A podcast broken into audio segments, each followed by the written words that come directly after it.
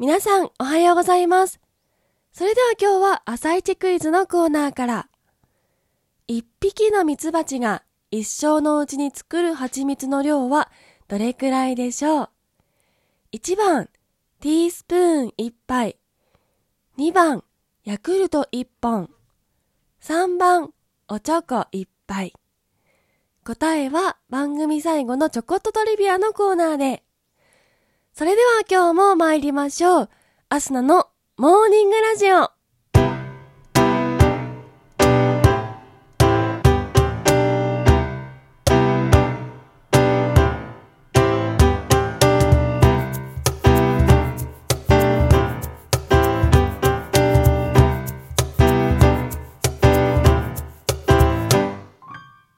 改めまして皆さんおはようございます。そして本日8月3日火曜日、お誕生日のあなた、おめでとうございます。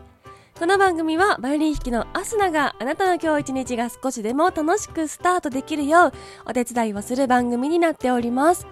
今日のお天気や一日をワクワク過ごせるお役立ち情報などお話をしてまいりますどうぞ最後までお付き合いお願いいたします。それでは今日も早速お天気のコーナーから参りましょう。本日8月3日のお天気です。今日は北海道から関東と北陸は晴れますが、ところどころで雨雲や雷雲が発達するでしょう。東海や近畿は断続的に雨が降りそうです。局地的に非常に激しく降り大雨の恐れもあります。土砂災害や川の増水など注意警戒が必要です。中国、四国、九州は晴れますが、午後はところどころで雷雨でしょう。沖縄は昼過ぎから雨となりそうです。最高気温全国的に30度を超えるところが多く、ところによっては35度を超えるでしょう。猛烈な暑さが続くため、熱中症に警戒が必要です。東京都最高気温34度の予想となっております。それでは次のコーナーに参りましょう。毎日が記念日のコーナー。本日8月3日の記念日はこちら。蜂蜜の日、ハイサワーの日、司法書士の日、八丁味噌の日となっております。蜂蜜の日、こちら語呂合わせから来ております。8が数字の8、蜜の実が3ですね。の蜂蜜の日となっております。健康と美容の効用が高いとされる蜂蜜の特性をより広く、より多くの方々に広めるための催しが各地で行われているそうです。続きまして、ハイサワーの日。ハイが8、サが3で、ハイサワーの日となっております。炭酸水に果汁が入った割り用飲料は、お酒を割るだけではなく、ノンアルコールでそのままでも美味しく飲めることから人気を博し、1980年の登場以来からずっと愛されております。ちなみにハイサワーの名前は、ハイサワーの製造販売元の白水社2代目社長、田中千一氏の我が輩が作ったサワーが略されたハイサワーだと言われております。続きまして司法書士の日。こちらは1872年8月3日に日本初の裁判所構成法とも言える打上官達し司法職務訂正が布告され司法書士の前身である代理人制度が定められたことにちなみ制定されております。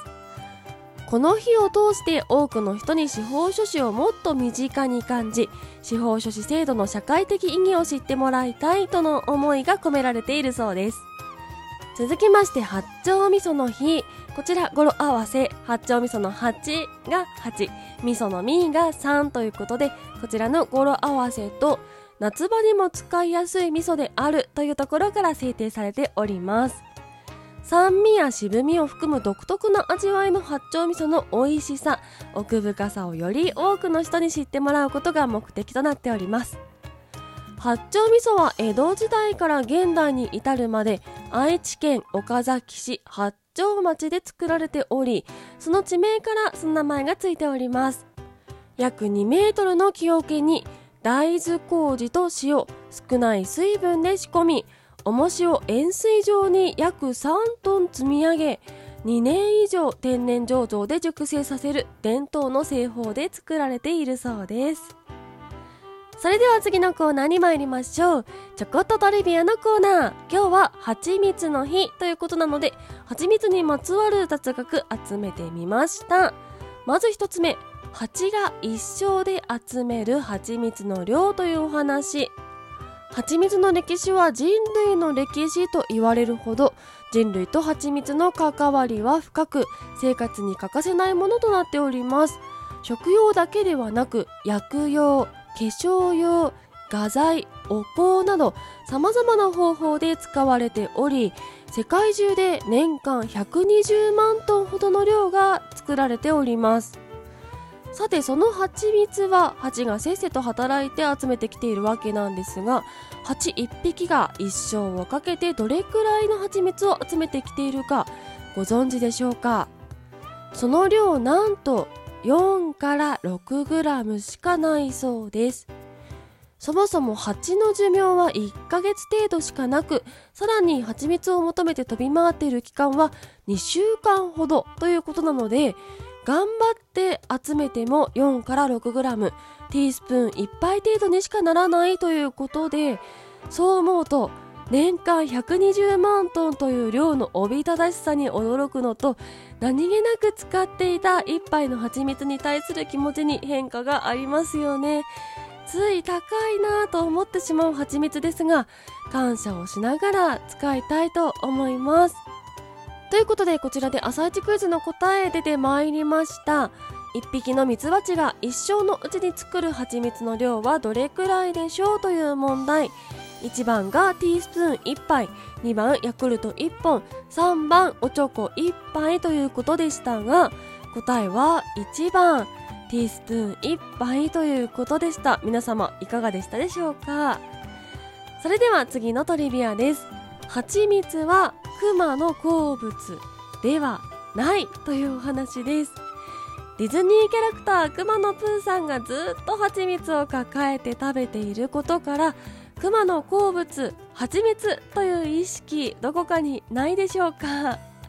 確かにクマが養蜂場や野生の蜂の巣を襲うことはあるんだそうです。がこれは蜂蜜を求めてのことではなく蜂の巣にいる蜂の幼虫蜂の子を狙ってのことなんだそうです。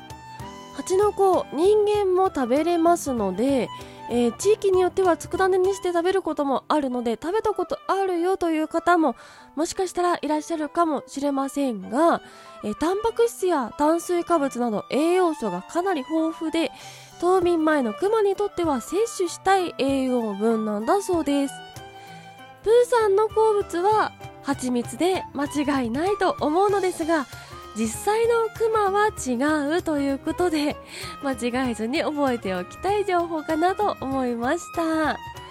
ということで本日のモーニングラジオそろそろお別れの時間が近づいてまいりました。この番組は平日毎朝6時半に更新。そして時々生配信もやっております。ぜひ番組ポチッとフォローしていただきましてまた明日のに会いに来てください。そして本日、私が全国のコミュニティ FM で持っております番組、アスナのいろはと放送日となっております。深夜1時半からと遅い時間ですが、夜更かし得意だよという方はぜひ一緒に聞いていただけると嬉しいです。それでは、いつもの参りましょう。今日も一日元気にいってらっしゃい